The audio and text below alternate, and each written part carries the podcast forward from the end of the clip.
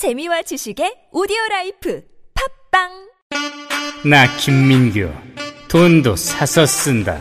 10만 원을 사면 10만 6천 원을 주니까 100만 원이면 요즘엔 혜택 많은 보너스 머니 경기지역 화폐.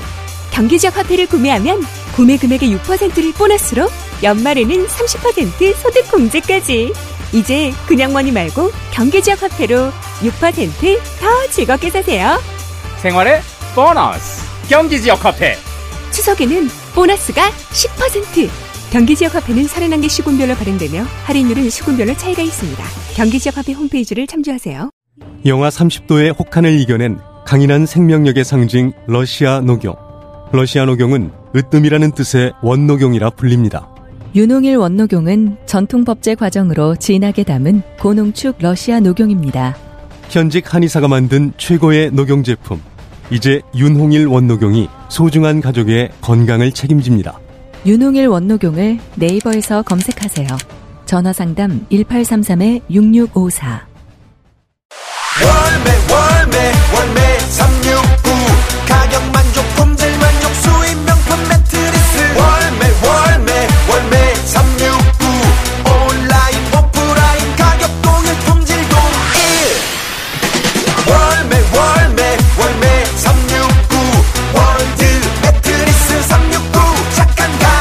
월드 매트리스 369. 온 오프라인 동일 판매. 지금 검색창에 월매 369. 굽은 어깨 바로 잡자 바디로직. 거북목을 바로 잡자 바디로직. 굽은 등도 바로 잡자 바디. 상체를 바로 잡는 바디로직 탱크탑. 뻐근한 거북목, 구부정한 어깨와 등을 바디로직 탱크탑으로 쭉쭉 펴주세요. 이제 완벽하게 바로잡자. 골반, 허리, 거북목까지. 검색창에 몸매 교정 바디로직.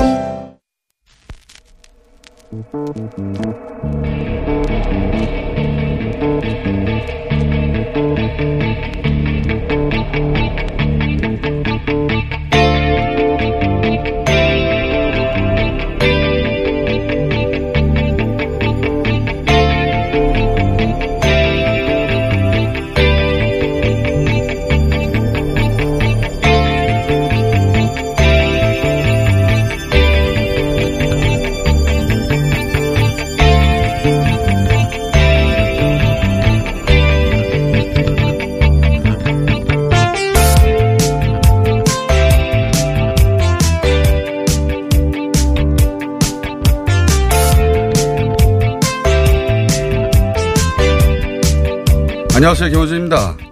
딸은 미국, 엄마는 영국.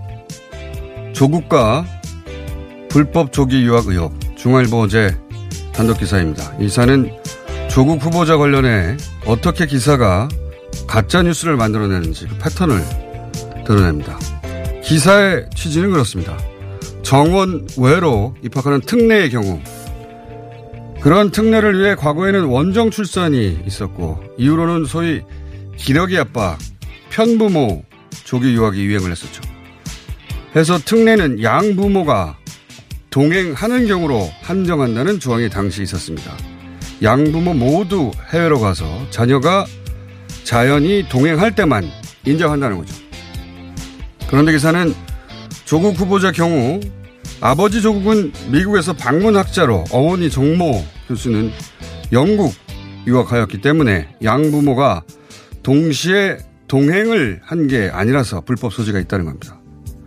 먼저 일반론으로 이 기사 문제점을 지적하자면 그 조항 취지는 자녀를 조학, 조기 유학시키기 위해서 기러기 아빠 방식으로 특례 자격을 얻는 편법을 막자는 겁니다. 그런데 조국 후보자 경우 실제 양친 모두 외국에 간 겁니다. 다만 각기 다른 나라로 간 거죠. 그래서 아이가 자연히 부모를 따라간 겁니다. 일부러 조기 유학을 편부모로 보낸 게 아니라 그럼 어린 딸 혼자 한국에 남습니까? 더 근본적인 문제는 기본 전제 자체가 틀렸어요. 이 기사 문제 제기는 그나마 딸이 특례 입학을 했을 때나 적용되는 겁니다. 그런데 가장 결정적인 정보, 후보자의 딸이 그래서 특례 입학을 했느냐, 안 했느냐, 하는 정보가 기사에 없어요. 그래서 특례 입학을 했다는 겁니까? 안 했다는 겁니까? 그게 없는데 어떻게 특례 입학을 한 경우를 상정한 기사를 씁니까? 그게 기사로 사기치는 겁니다. 조국 후보자에 따른 특례 입학을 하지 않았어요. 일반 전형으로 합격한 겁니다. 이게 무슨 볼리비아 자원외교 취재라도 됩니까? 이 취재가 그렇게 어려워요? 이 난리법석은 이런 식으로 수많은 불완전한 기사를 양산한 언론의 책임이 큽니다. 그 와중에 제대로 된 문제 제기 기사가 있다 한들 구분이라도 할 수 있겠는가? 2주 만에 몇만 건 기사가 검색되는데 이 난리 또한 어떤 식으로든 지나가겠죠. 그 이후에 이 책임을 반드시 물어야 한다. 김원준 생각이었습니다.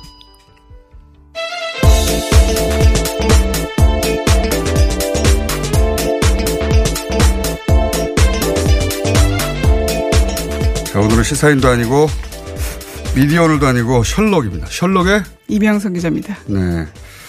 어, 저희 방송에 이제 출연하신 적이 있는데 종편에 일하다 그렇죠. 그때 몇 년 전인가요? 2년 전인가요? 2년 전쯤에 스스로 그만둔 기자의 어떤 뭐랄까요 고충, 애환, 뭐 뒷이야기. 오늘은 셜록의 기자를 모셨습니다. 네, 그리고 공장장 안 계셨을 때 양진호 건으로 한번 출연했었습니다. 그건 안 칩니다. 제가 없을 때는. 자, 이명석 기자님. 자, 물론 이명석 기자님도 저희와 한 이틀 정도 이렇게 네. 하다가 투표에 의하여 운명이 네. 갈리게 될 것이다. 저 경쟁하는지 몰랐어요. 그래서 어제 노지민 기자랑 통화 연락을 했거든요. 예. 우리가 이렇게 본의 아니게 이렇게 붙게 됐구나 이렇게 아, 서로 얘기를 잘 아시는 했습니다. 사이군요. 네. 예. 어, 특히 사이가 안 좋아지기를. 자, 제가 이 주, 어, 오프닝에서 한 얘기가 어, 사실은 이런 식의 기사가 너무 많이 양산된다. 기사가 취재를 하다 말아요. 그러다가 결정적인 정보는 없어요. 근데 그 결정적인 정보가 없는 대목을 자신의 추정으로 메웁니다. 이 기사도 마찬가지예요. 이 기사의 핵심은 그래서 조국 후보자의 자녀가 특례 입학을 했느냐. 특례 입학은 특혜의 냄새가 물씬 나죠. 정원외로. 그죠? 네. 혹시 본인이 특례 입학하셨습니까? 아 아닙니다. 그렇죠? 예. 특례 입학을 할 수 있는 숫자는 정말 적거든요. 그렇죠. 사실 이렇게 분위기만 풍기는 기사가 꽤 많아요. 너무 많아요. 그러니까 네. 이 기사는 결국은 핵심은 하나거든요. 특례 입학을 했느냐 하는 정보가 있은 다음에 나머지 기사가 있지 의미 있지. 그 이후의 기사는 특례 입학을 전제한 다음에 쭉 길게 써봐야 뭐합니까? 네, 특례 입학인지 아닌지 자기도 모르는데. 이런 기사가 나오면 또 국회에서 반응이 나오고 그게 묶여서 뭐 석관이 나오고 이러잖아요. 예. 그러면은 계속 확산이 되는 거죠. 마치 사실인 것처럼. 그러니까요. 특례 입학일 경우 어쩌고 저쩌고로 쭉 이어지는 뒷기사 전체가 의미가 없어지는 거예요. 근데 사실관계는 일반 전형 합격했어요. 저희가 이 내용을 당시 그 관계자 인터뷰를 저희가 잠시 후에 할 텐데 뭐 어려운 취재가 아니잖아요. 아니, 이해가 이게 무슨 저기 볼리비아에 있는 광산 취재를 해야 돼가지고 거기까지 언제 가고 당시에 그 볼리비아 사람들 무슨 그 어떻게 찾아서 섭외하냐 단기간 내에 하루 이틀 사이에 그럼 또 모르겠어요. 네. 그리고 또 오늘 뭐 보수 언론에서는 조 후보자 가족이 그리고 오촌 조카 등이 돌연 출국했다 이렇게 얘기를 하면서 조금 더 또 다른 의혹이 나타난 것처럼 또 분위기를 풍겼죠. 요 이야기는 좀 이따 또 확인을 하고 요 마무리하자면 그러니까 이게 이제 경쟁하다 보면 이런 수가 생기거든요. 그렇잖아요. 아시겠지만 아 네, 그렇죠. 잘 알고 있죠. 그 종편에서도 그랬을 것 같습니다. 매일매일 경쟁하다 보면 불안전한 팩트가 있어요. 근데 거기를 어떤 분위기가 있으면 자기 짐작으로 메우는 거죠. 그러니까 아 조국은 잘못이 있을 수밖에 없다 이런 분위기가 지금 압도적이니까 서로 불안전한 취재를 하더라도 다들 때리니까 나도 거기에 한 주먹 더 한다고 해서 나만 혼날 것 같지도 않고 안전하게 느끼는 거예요. 이런 불안전한 기사에 대해서도 마구마구 때리고 기자는 자기 스스로 용서하는 겁니다. 그리고 넘어가는 거죠. 야비한 사냥이거든요. 이 중에 틀림없이 제대로 된 취재도 있을 거예요. 구분을 할 수가 있어야죠. 이런 식으로 양산된 기사가 너무 많으니까. 그러니까 그냥 압도적으로 불완전한 기사, 불완전한 기사라는 게 결국 가짜뉴스로 이어지는 거거든요. 가짜뉴스가 그냥 덮고 있는 거예요. 예. 그런 상황이다. 그래서, 네, 그래서 사람들이 빨리 청문했으면 좋겠다 이런 얘기를 하는 거죠. 이게 의혹만 커지니까요. 그렇죠. 자, 압수수색 얘기해 보실까요? 예, 어제 또 압수수색이 있었죠? 네, 어제 검찰이 조국 법무부 장관 후보자에 대한 각종 의혹과 관련해서 20곳 넘게 압수수색을 했습니다. 어, 압수수색이 시작된 뒤에야 법무부에 보고될 정도로 보안에 대단히 신경 썼다고 합니다. 언론에 따르면 검찰 관계자가 국민적 관심이 큰 공적 사안이라서 자료 확보가 늦어질 경우 객관적 사실관계를 확인할 수 없기 때문에 어려질 수 있다 있기 때문에 그게 고려됐다. 뭐 이렇게 밝혔다고 음. 합니다. 근데 주목할 만한 점은 이게 특수 2부에 배당됐다는 겁니다. 어, 원래 이제 윤석열 지검장이 특수부에 대한 애착이 많았고 이제는 공항의 시기 끝났다고 했으니 특수부에 배당한 것은 이해가 가는 사안이고 결국은 이제 시점에 관한 얘기 같아요. 이게 지금 조국 후보 당사자한테는 당연히 통보하지 않았고 그렇죠. 그건 너무 당연한 겁니다. 그리고 당 민주당에도 청와대에도 통보하지 않았다는 거거든요. 지금 현재. 네. 그리고 그게 사실인 것 같아요. 당의 반응도 보면 유감이라는 표현을 하고 그런 거 보면 긍정적으로 해석하면 검찰이 정치적 고려 없이 정치적 중립을 지키면서 할 일 했다. 자기 할 일. 검찰이 원래 그래 하죠. 근데 그런 적이 없다 보니까 어 문재인 정부 하에서 윤석열 지검장이 취임할 때 말했듯이 그렇게 하겠다고 한 것을 실행에 옮긴 거예요. 예. 긍정적인 교과서적이죠. 제가 어, 문제라고 가는 점, 제가 아니라 문제라고 하는 관점에서 보자면, 이제 정치적 중립을 지키겠다. 어, 그런 의지가 100% 인정된다 하더라도, 지금은, 어, 정치적 파장을 한쪽 편에 줄 수밖에 없다. 예. 그러니까, 정치적이지 않으려고 하는 결정이 역으로 대단한 정치적 결과를 낳는 거죠. 예. 그리고 뭐 검찰 개혁을 어, 반대하는 입장에서 어떤 메시지를 낸 거 아니냐 뭐 이런 얘기가 있거든요. 여기에 대한 얘기도 나오더라고요. 검경 수사권 조정할 텐데 그때 대비해서 이제 조국 상투를 미리 잡고 있겠다. 네. 표현하자면. 근데 뭐. 압수수색과 연관 짓는 거는 좀 경계해 달라 음. 얘기를 했습니다. 저는 검찰 내부에 그런 생각을 할 윤석열 지- 총장이 아니어도 그런 생각을 한 검찰이 내부에 있을 수 있죠. 근데 이제 그건 두 번째 문제, 세 번째 문제, 혹은 이건 추적이니까. 결정적인 건 제가 보기엔 남는 문제는 그러니까 정치적이 아니려고 하는 결정인데 외부적으로 그게 정치적 파장이 있다고 해서 그러면 그것까지 검찰이 고려해야 되느냐 이 문제가 나와요. 예. 정치적 영향까지 검찰이 어떤 판단을 할 때 고려 의무가 있는가. 우리 이런 거 질문해 보지 않았거든요. 맨날 권력이 시키는 대로 한다느니 한마디로 말해 청와가, 청와대가 시킨 대로 수사한다 이거 아닙니까? 근데 이건 제 개인적인 의견인데 그래야 할 때도 있다고 저는 생각해요. 어떤 의미냐면 통상 정치검찰은 권력 통제를 받는다. 그러니까 거기로부터 독립하라는 거거든요. 근데 이번에는 그 경우가 아니에요. 청와대가 압수수색을 지시해서 한 게 아니에요. 그렇지 않습니까? 그러니까 그 경우가 아니라 이번 어, 이 경우는 정치적 중립성이라는 게 이제 어떤 정치적 대립이 첨예할 때 검찰의 결정이 어, 어느 한쪽에 반드시 유리할 때 그 결정을 하지 말라는 게 아니라 그런 영향이 적을 대로 시기를 고를 수 있는가 그런 판단을 할, 수, 할 수도 있는 거 아닌가 이거거든요. 제 이야기의 핵심은. 그러니까 그런 관점에서는 어, 검찰이 얘기하는 정치적 중립을 위해서는 청문회 직후에 압수수색을 할 수도 있는 거 아니냐. 이렇게 고려할 수도 있다고 저는 봅니다.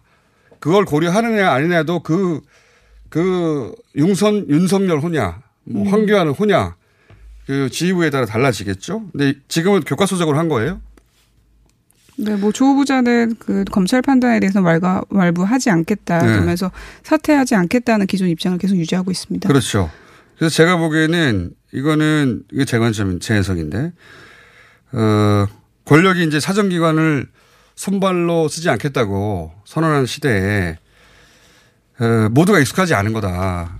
어, 검찰을 포함해서 자기 권한을 쓰는데 서툴다. 이게 제 관점평입니다. 여기까지. 일단 해놓고, 이렇게 되자 뭐 검색어 전쟁도 있고 뭐 청원 전쟁도 있고 그- 그렇죠 지금. 예. 네, 뭐 그리고 증인 채택 문제 논의를 두고서 여야가 또 계속 싸우고 있잖아요. 네. 네, 그것도 이제 합의 실패를 하면서 29일까지가 증인 채택 마감 시한이기 때문에 내일이죠. 그러니까 치열한 신경전이 좀 오늘까지도 계속될 것 같습니다. 어, 저는 재밌었던 게 이 검색어 전쟁이에요. 물론 그 이전에는 이제 청원 대결이 있었죠. 사퇴하라 또는 뭐 힘내라. 청원 전쟁이 있어가지고 그것도 한뭐 한 40만 이제 정, 어, 조국 검, 법무장관을 임명하라는 게 한 40만 대 그리고 사퇴하라는 게 한 20만 대 뭐 이 정도 되는 걸로 알, 알고 있어요.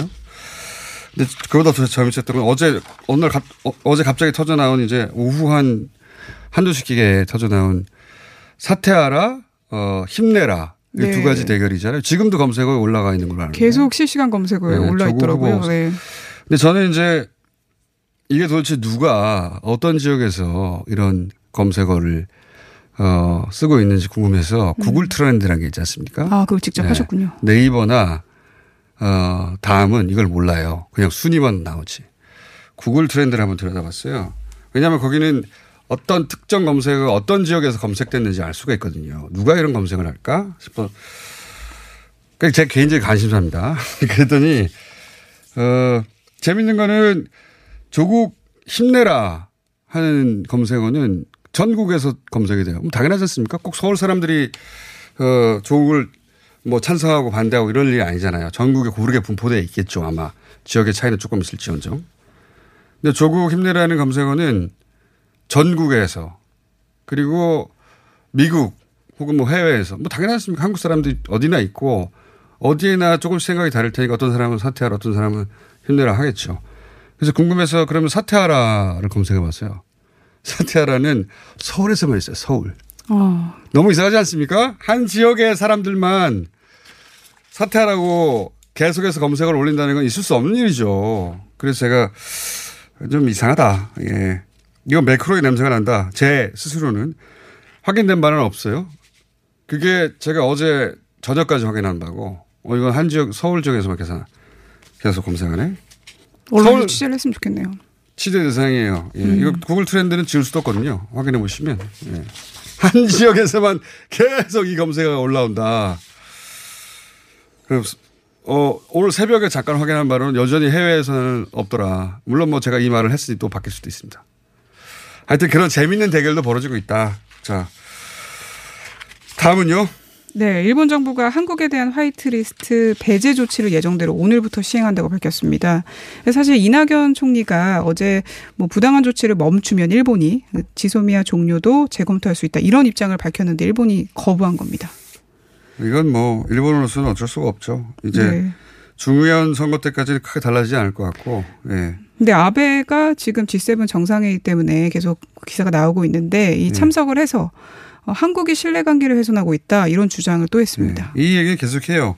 G7에 가서 그 얘기를 왜 하는지 모르겠어요. G7 국가들한테 해당도 안 되는 건데, 근데 어, 이 그 기자회견을 계속 하는데 일본 언론들로부터는 욕을 먹고 있어요. 왜냐하면 일본의 관점에서 훨씬 더 중요한 건 지금 미국하고 일본 사이에 무역 협정인데 여기서 아베가 다 내주고 있거든요. 옥수수. 중, 네. 예, 중국이 사가지 않는다고 한 옥수수를 어, 아베가 조 단위로 사겠다고 약속을 해버렸어요. 이거는 트럼프 입장에서는 자기 지지 기반인 그 농부들, 예.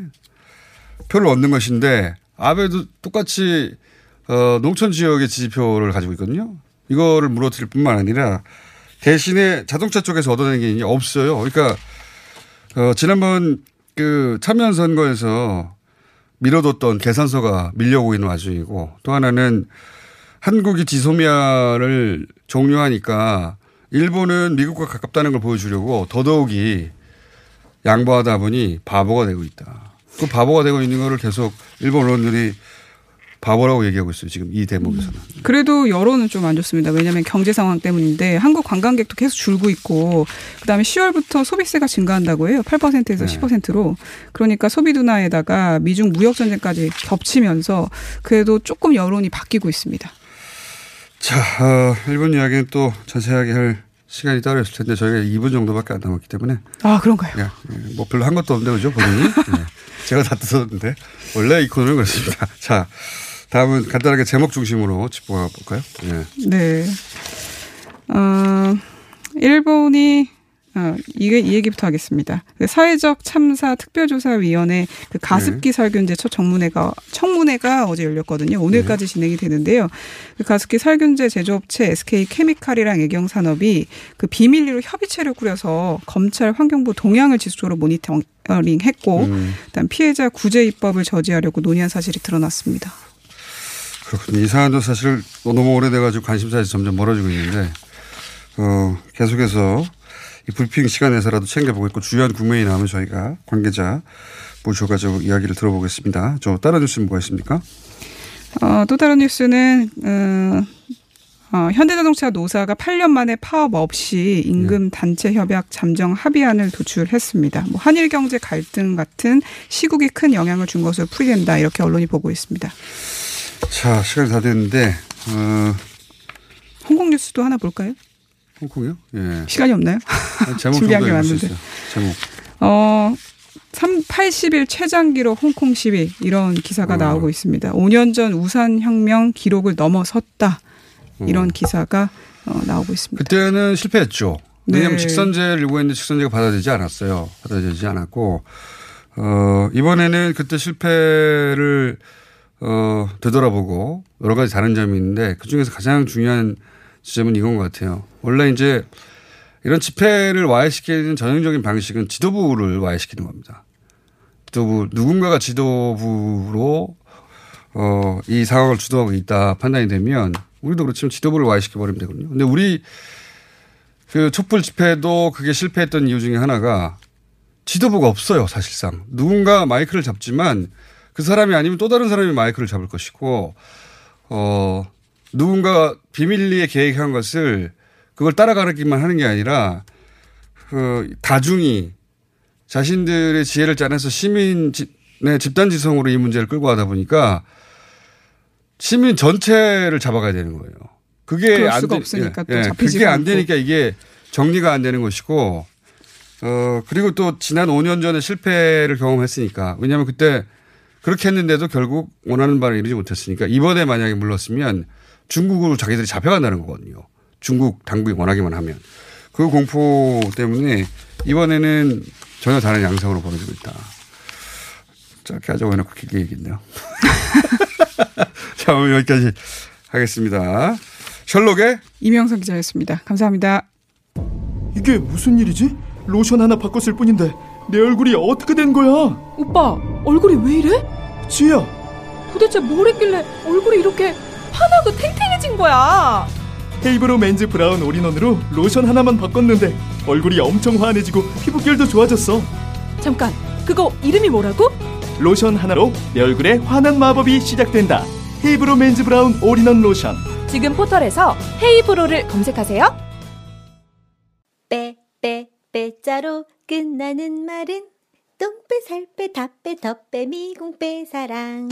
빅동의 추억, 미궁 대장사랑과 함께 이미 오랫동안 입소문으로 검증된 다이어트 제품, 빼사랑! 숨기려 하면 숨길 수 있는 지방도, 숨기려 해도 숨길 수 없는 지방도. 똥빼, 살빼, 다빼, 덧빼, 미궁 빼, 사랑. 광고와 실제품이 일치하는 제품 빼사랑. 박재희 씨, 내가 요즘 코어 매일 먹는데 너무 너무 좋아요. 왜 좋은 거지? 아홉 가지 기능성 원료가 활력을 충전해주거든요. 또 매일 먹어야 하는 멀티비타민을 한 번에 섭취할 수 있는 종합 건강 기능 식품이에요. 마카도 들어가네. 네, 페루산 마카도 아주 풍부하게 들어가 있어요. 박재희 씨도 매일 먹어요? 물론이죠. 김용민, 박지희가 추천하는 코어업 two plus one 행사 진행 중. 포털에서 코어업 검색하세요. 2017년 5월 광화문 광장에서 3,000명이 함께 대기질 개선 10대 대책을 만들어낸 미세먼지 시민 대토론회를 기억하십니까? 서울시는 미세먼지가 심한 기간 동안 집중 관리하는 미세먼지 시즌제 시행을 위해 2019년 9월 21일 토요일 서울광장에서 다시 한번 시민 여러분의 생생한 목소리를 듣고자 합니다. 미세먼지 시즌제 대토론회에 시민 여러분을 초대합니다. 참가 신청은 서울시 홈페이지를 통해 9월 6일까지 신청하세요.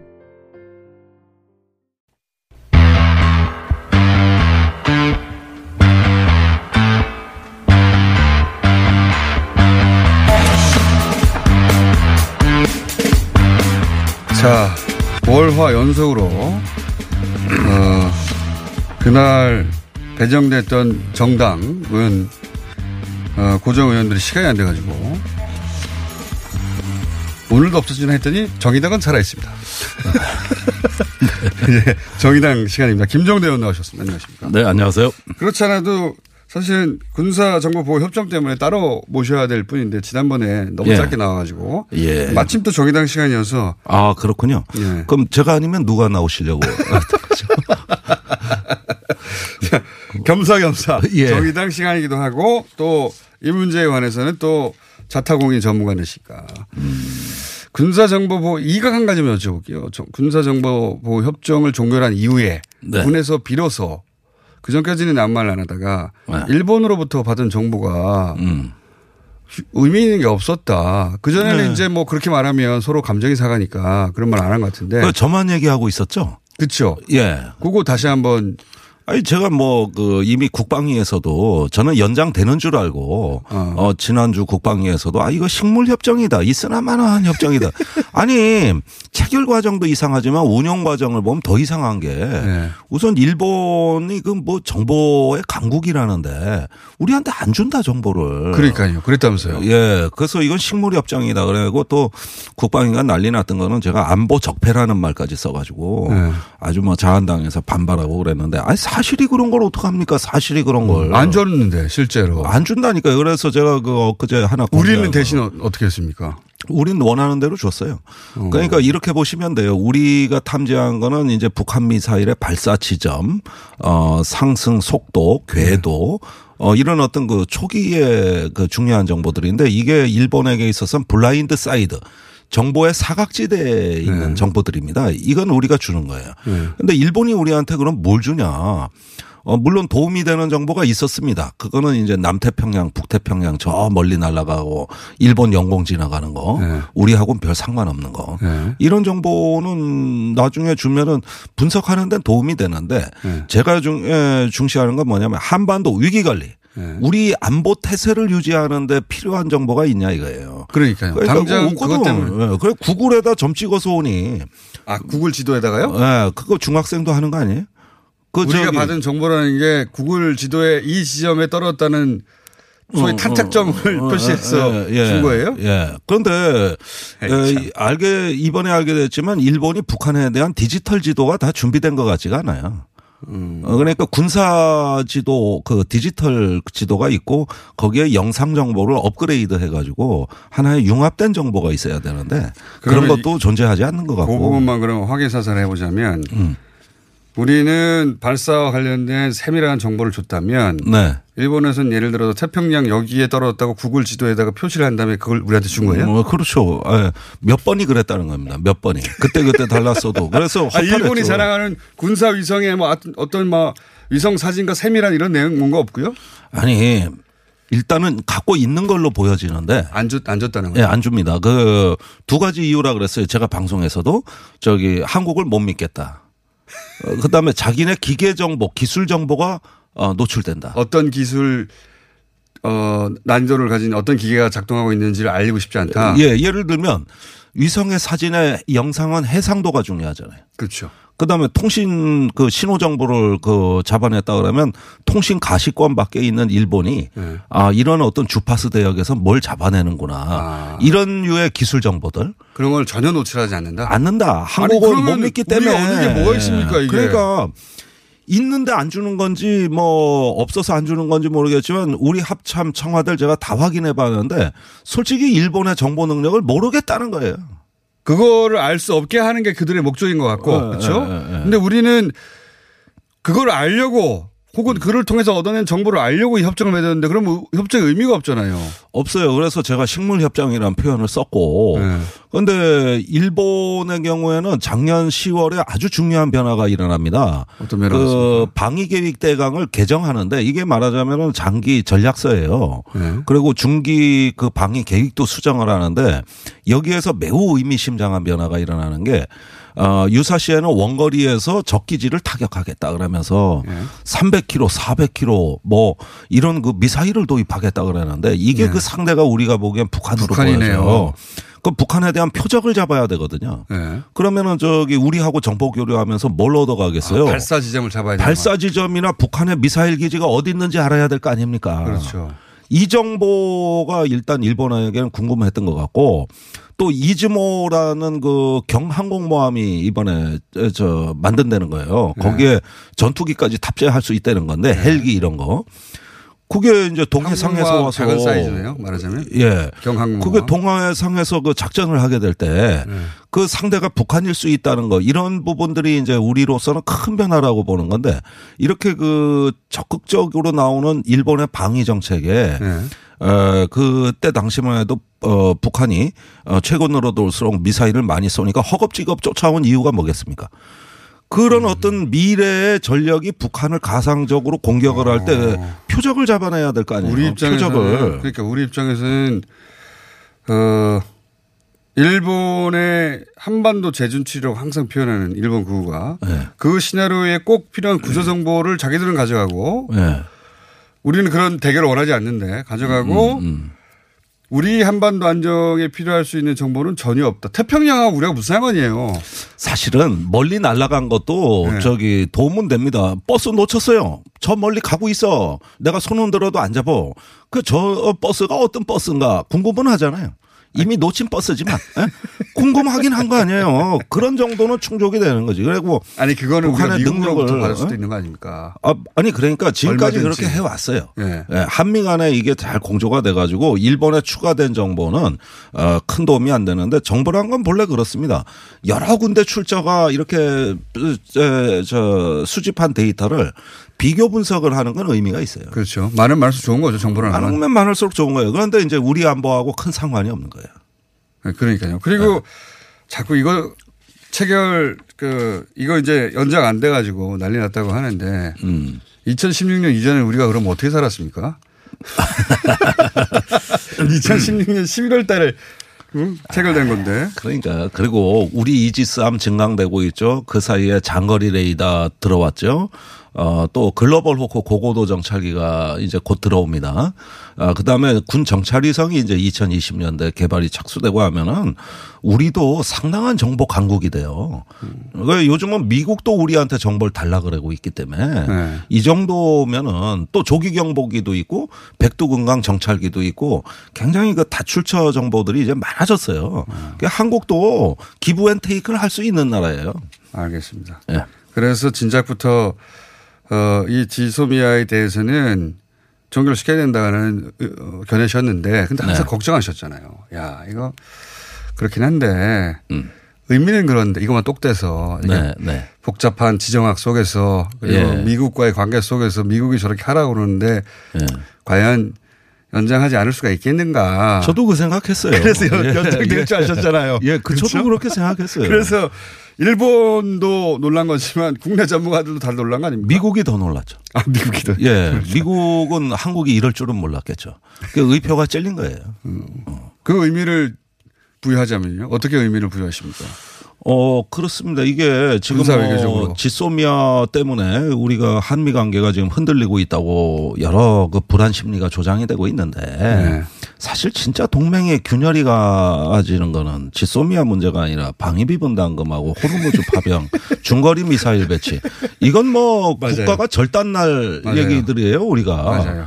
아니 그게 동맹의 불안 요인 아닙니까? 미국은 그걸 요구하지 우리한테. 예. 우리는 중국과 최대 교육국인데 중국을 협박하는 미사일 여기 갖다 놓으라는 거 아닙니까? 아, 우리 아니, 어떻게 하라고? 우리 아니, 장사는. 아니 그러니까 자이 대목이 중요한 건데 예. 저는 왜 자유한국당이 이걸 환영 성명을 발표 안 하는지 이유를 모르겠어요. 미국에 전술핵 배치하자는 당 아닙니까? 예. 그 전술핵의 가장 좋은 수단이 미사일 아닌가요? 그렇죠. 그러면은 원하는 대로 다 미국이 해주겠다는데 네. 그 자유한국당마저 중국을 의식해가지고 한입으로는 전술핵 배치하자 그러고 한입으로는 진짜 해주겠다니까 아무 반응도 못 보이고. 중거리 미사일 진짜 여기 배치하면 네. 지난 사드 때는 아무것도 아니죠. 아무것도 아니에요. 이건 중국에 가서 직접 들었어요. 아니 그러면 아무것도. 아니죠. 끝나는 거죠. 아, 관계 끝나는 사드하고. 비교도 안 된다. 예. 야, 그거라고 예, 한미 동맹은 인정하지만 그것은 한중 관계를 해치지 않는다는 선 내에서 어, 인정하는 것인데 네. 예전에 쿠바에다가 미사일 갖다 놓으려니까 예. 그 구소련이 미국이 난리가 났잖아요. 전쟁하겠다고. 예, 그 62년도 일인데 네. 그- 그때 똑같은 거 아니- 그 핵전쟁 직전까지 갔어요. 그거가 똑같은 거를 네. 쿠바 대신 우리나라에다 대입, 네. 대입시켜 보면 똑같은 거예요. 미국이 그때는 구소련이 미국 바로 밑에 있는 쿠바에 가서 하려고 했고 이번에는 음. 미국이 중국 바로 밑에 있는 우리나라에 그걸 갖다 놓겠다고 하니 네. 우리는 장사 어떻게 하라는 겁니까 그러면 말이 안 되는 거예요. 예, 망하는 거예요. 그건 망하는 길이에요. 그 쿠바 그 당시에도 카리브 해일 때에 네. 그 긴장이 처음에 저강도로 조성이 조정이 되다가 나중에는 어떻게 되냐면은 제 휴대폰 번호입니다. 네. 반성하도록 하겠습니다. 자주 있지만 자주 반성하겠습니다. 자 아, 반성하셔야 됩니다. 네. 계속하십시오. 예, 그랬는데 결국은 어 그 중거리 미사일을 쿠바에서 해서 카리브해 일대에 배치하게 되면은 남부 미국이 전부 다 사정권에 들어가는 이런 현상이 되니까 그 스트레스를 이기지 못하고 네. 결국 케네디 대통령이 해양 봉쇄를 추진하니까 소련이 핵 잠수함을 출동시켰어요. 여기서. 예. 한번 충돌이 벌어지면은 3차 대전입니다. 그러니까요. 3차 대전에 가장 가까이 갔던 때 아닙니까 그때가? 예, 그때 데프콘 2였어요. 그리고 저기 저기 많이 나오네요. 예, 우리 하- 그 미국 항공기하고 소련 핵 잠수함에 핵무기가 실려 있었습니다. 네. 바로 핵 전쟁이에요. 교전 수칙에 의해서. 자, 아니 그러니까 미국이야 상관없죠. 본토에서 저렇게 멀리 떨어져 있으니까 한반도는 예. 우리는 뭐 어떻게 하라는 거예요? 우리는 아니 그러니까 네, 말이 안 되는 이제 거죠. 예, 여기서 우리가 보초병 노릇을 해주고 그 베이징에서 제일 가까운 미군 기지가 대한민국에 있잖아요. 그러니까 그게. 쿠바예요, 포르투- 우리나라가. 그 예, 당시에. 바로 코앞이에요. 목에 가시고요. 여기가 바로 정치적 급소가 되는 겁니다. 역으로 우리가 그- 그걸 잘 활용해서 교량 국가가 되겠다는 게 지금 어 전략인데 예. 그게 아니라 쿠바가 되라는 게 지금 보수 진영의 주- 요구예요. 이 말이 됩니까? 어떻게. 그러니까 평화교량 국가가 되겠다는 얘기지 미사일로 대륙과 다리 놓겠다는 얘기 아니잖아요. 발사대 역할을 할 이게- 수 없죠. 그렇죠. 그래서 이거에 지금 어 아주 모골이 송연한 얘기입니다. 그런 얘기를 서슴치 않고 하고 냉전 시대도 안 했던 걸 지금 하겠다는 거예요. 그때도 이런 이렇게까지는 안 했어요. 냉전 네. 시대에도 다 자제했던 겁니다. 이건. 그거 어떻게 중거리 미사일 여기다 갖다 놓으라고 진짜. 중거리 미사일이라는 게 중국 쏘는 건데요. 아니. 자, 예. 그, 말 하고 이제 예, 너무 예, 많이 예, 얘기했으니까. 정의당 얘기는 없습니까? 정의당 무슨. 자, 또 예. 기왕 이렇게 된 거 한 3분밖에 안 남았거든요. 마무리를 이걸로 그냥 예. 지소미아로 하시자면 예. 못하신 얘기가 또 있나요? 군사 외교적 의미 혹은 뭐 역사적 의미? 아니 그래서 이제 오늘 일본이 화이트 리스트에서 네네. 한국 배제한 시행령을 공표하는 날입니다. 네. 어, 지금 먹는 거하고 목재 빼고는 다 심사 받으라는 거 아니에요. 그렇죠. 우리 한국에 수출하는 걸. 네. 그런데 여기서 이제 그 우리가 독도 방어 훈련까지 한 마당에 네. 일본이 과연 어느 정도 강도로 나올 것이냐 오늘이 결정적인 날이라고 저는 생각하고 음. 만약에 일본에 조금 추가 조치가 발표되면 이거 비상 사태예요. 음. 그래서 어 오늘 이제 일본의 태도를 예의주시하되 우리의 단호하고 결연한 모습은 계속 유지해야 된다. 근데 일본은 참 곤란할 거예요. 처음에 세게 나갔는데 그러면서 막 비자 놀랬죠. 예. 놀랐어요. 한국이 금방- 이렇게 나올 줄은 몰랐거든. 금방 고개 숙일 줄 알고. 예, 예. 예. 그뭐 비자 얘기도 하고 막 의기양양해서 협박하더니 요즘 조용해요. 예. 그래서 추가적인 수출 규제 품목이 발표되느냐 여부가 핵심인데요. 네. 물론 이건 우리가 아주 기민하고 면밀하게 관찰을 해야 됩니다. 그런데 이러 에, 어쨌든지 간에 정부가 단호한 대응을 통해 가지고 한국이 그렇게 호락호락 당하는 나라 아니다. 할 테면 해봐라. 최근에는 일본 또 내에서도 그렇고 어 미국 내에서의 분석도 그렇고 예. 이 조치로 인해서 일본이 더 크게 피해를 입니다. 예. 예. 예, 실제도 그렇고요. 예. 예. 그런 얘기가 계속 나오고 있고 네. 어, 뭐랄까요? 전문 용어로 이건 쌤통인 상황인데. 쌤통 상황인데. 뭐, 어, 예. 그, 그, 의원님이시니까 거기까지 뭐 말씀 네. 못 하실 테고. 방위비, 분, 아, 요 얘기 말고 방위비 분담은 의원님이 어차피 결론 낼 수 없기 때문에 예. 갑자기 어제 태국과 지소미아 체결 나섰는데 여기까지만 의미를 짚고 마무리하죠. 예. 어, 우리 정부가 21개 국과 지소미아를 체결했습니다. 아, 그런데- 몰랐어요. 사실 사람들이 지소미아를 그렇게 많이 체결했나 몰랐어요. 예, 예, 예. 러- 뭐 러시아 같은 나라도 들어가 있고 음. 예, 이렇게 여러 어떤 그 저 동맹국이 아닌 나라하고도 광범위하게 하고 있어요. 음. 그러니까 태국하고 한 건 이제 문재인 정부의 신남방 정책. 어. 앞으로 그 우리가 북방과 남방을 아우르는 이런 이제 그 제3국가들 어 중국과 일본 같은 강대국이 아닌 음. 이런 어떤 국가들하고 설린 우호를 국가 전략으로 삼아놨기 때문에 음. 어, 동남아로 적극적으로 진출해야 됩니다. 그런데 일본을 이기는 길이 바로 태국, 베트남 이런 한국을 좋아하는 나라들하고 손을 잡는 거거든요. 그 나라들의 친일본 성향은 어, 한리보다 더 강했어요. 예. 오래 전부터. 예. 일본이 진작부터 그렇게 진출했기 때문에. 일본이 공공 외교를 많이 했기 때문에요. 그런데 그, 그 나라들이 한국에 대한 관심을 표명하는데도 불구하고 우리는 여태까지 그다지 받아주질 못했어요. 관심이 없었죠. 네. 그동안. 관심이 없었어요. 네, 그런 차원에서 봐야 된다. 군사적인 네, 네, 맥락보다는. 네. 군사적인 맥락보다는 일단 관계 맺기. 음. 예, 이것은 아마 경제적으로도 좋은 관계로 가는 하나의 징검다리가 될 겁니다. 알겠습니다. 어, 역시 지소미아 나오니까 예. 가장 전문적으로 군사 용어도 많이 나오고 네. 무기 이름도 많이 등장했습니다. 예, 예. 쉽게 하려고 그랬습니다. 자, 오늘 여기까지 하겠습니다. 정의당 김정대 의원이었습니다. 감사합니다. 네, 감사합니다.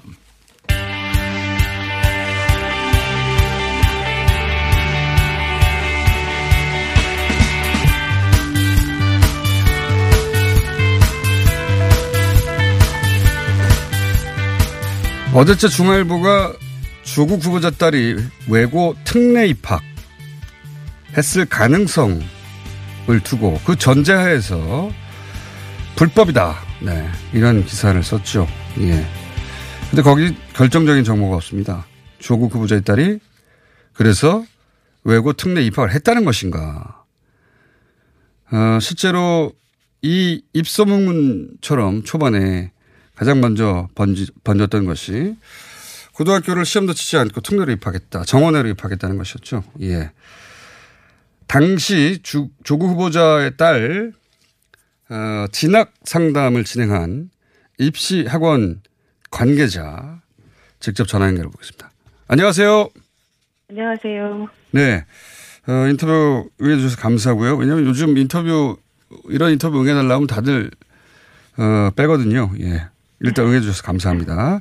네. 자, 어, 저희가 사실 10년 전 고등학교 입시 전형까지 자세히 알아야 되느냐 생각이 들긴 하지만 간단하게 여쭤보겠습니다.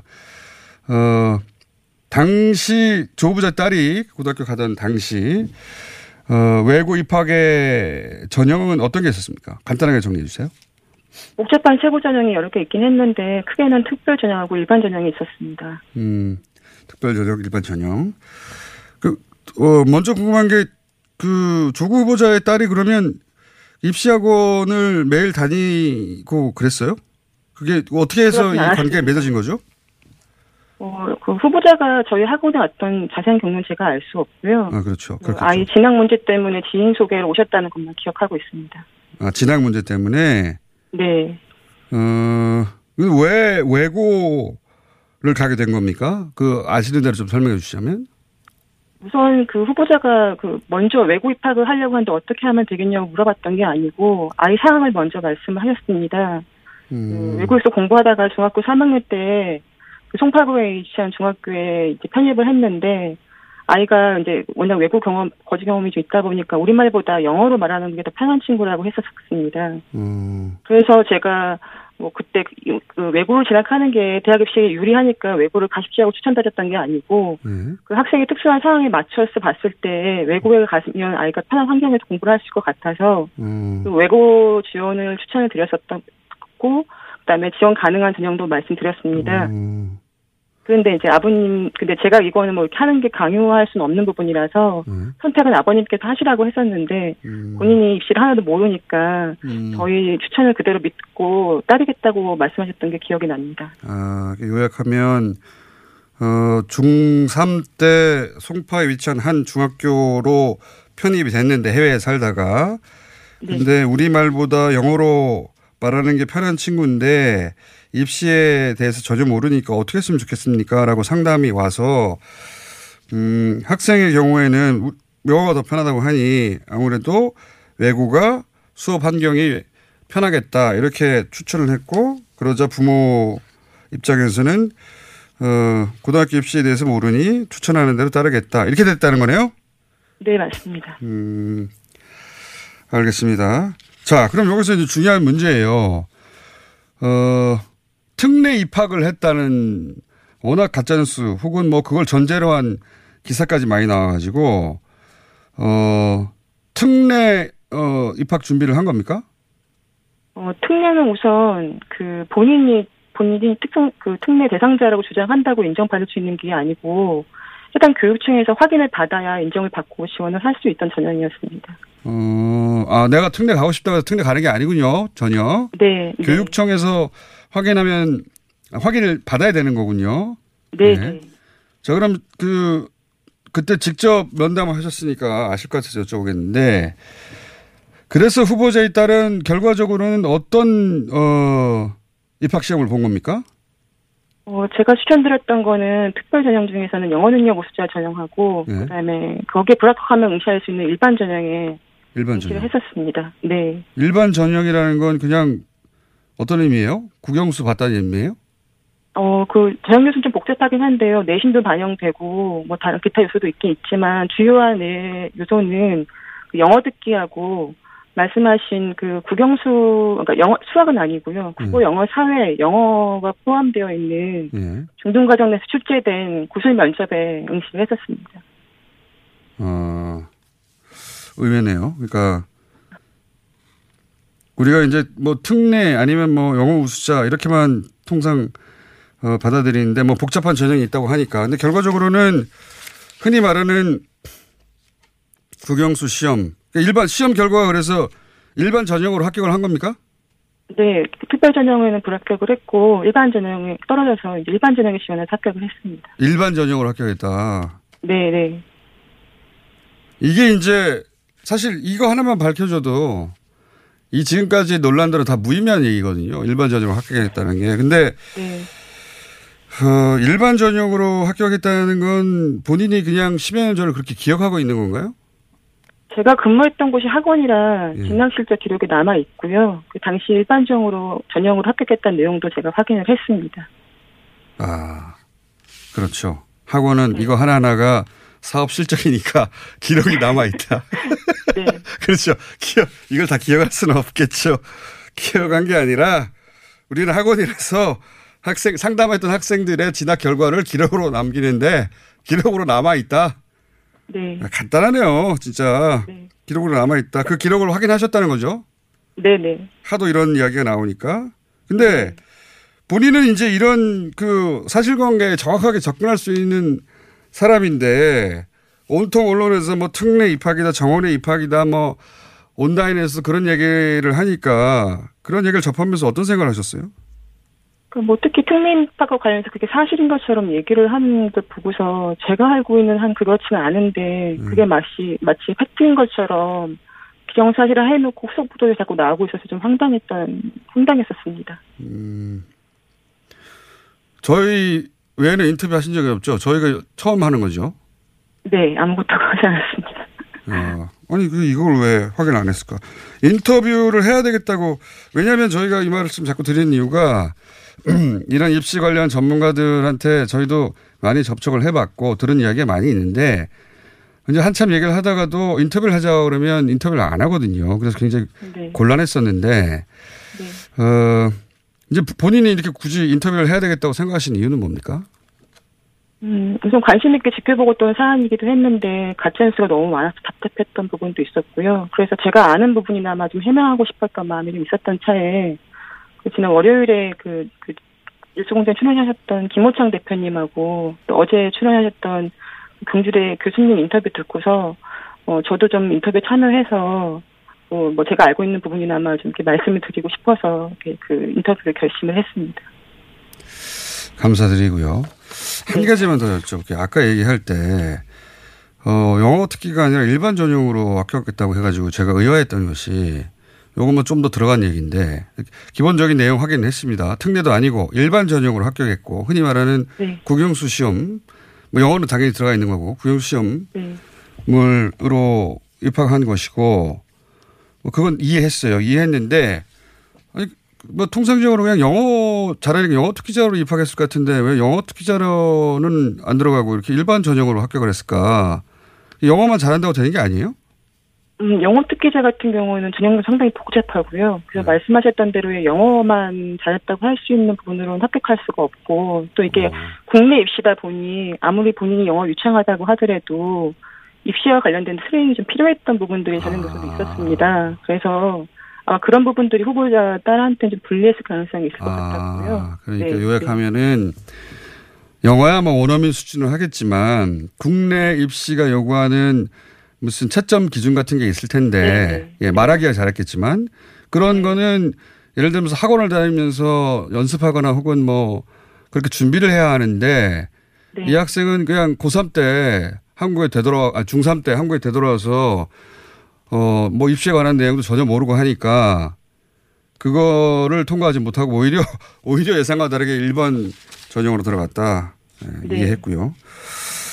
그 예상과 정말 다른 지점이네요. 예. 어, 혹시 저희 인터뷰 거의 다들 궁금한 저- 지점들은 다 풀었습니다. 근데 네. 이제 마지막으로 왜냐하면 인터뷰를 해야 되겠다고 결심하신 데는 뭐 여러 가지 이유가 있을 것 같아서 어, 하고 싶은 말씀 있으세요? 어, 음, 그, 그 제가 봤던 그, 그 후보자님 딸, 따님에게 좀 하고 싶은 말이 있는데요. 예. 그 제가 기억하는 그 후보자 딸의 모습은 중학교 3학년 때 모습만 기억하고 있는데. 그렇겠죠. 예, 이제 이런 일이 자꾸 벌어지다 보니까 뉴스를 보면서 남일 같지 않아서 조금 되게 안타까웠고 하고 싶은 말은 같은 어른으로서 제가 정말 좀 미안한 마음이 들었습니다. 그래서 좀 더 빨리 의혹 해소에 도움을 주는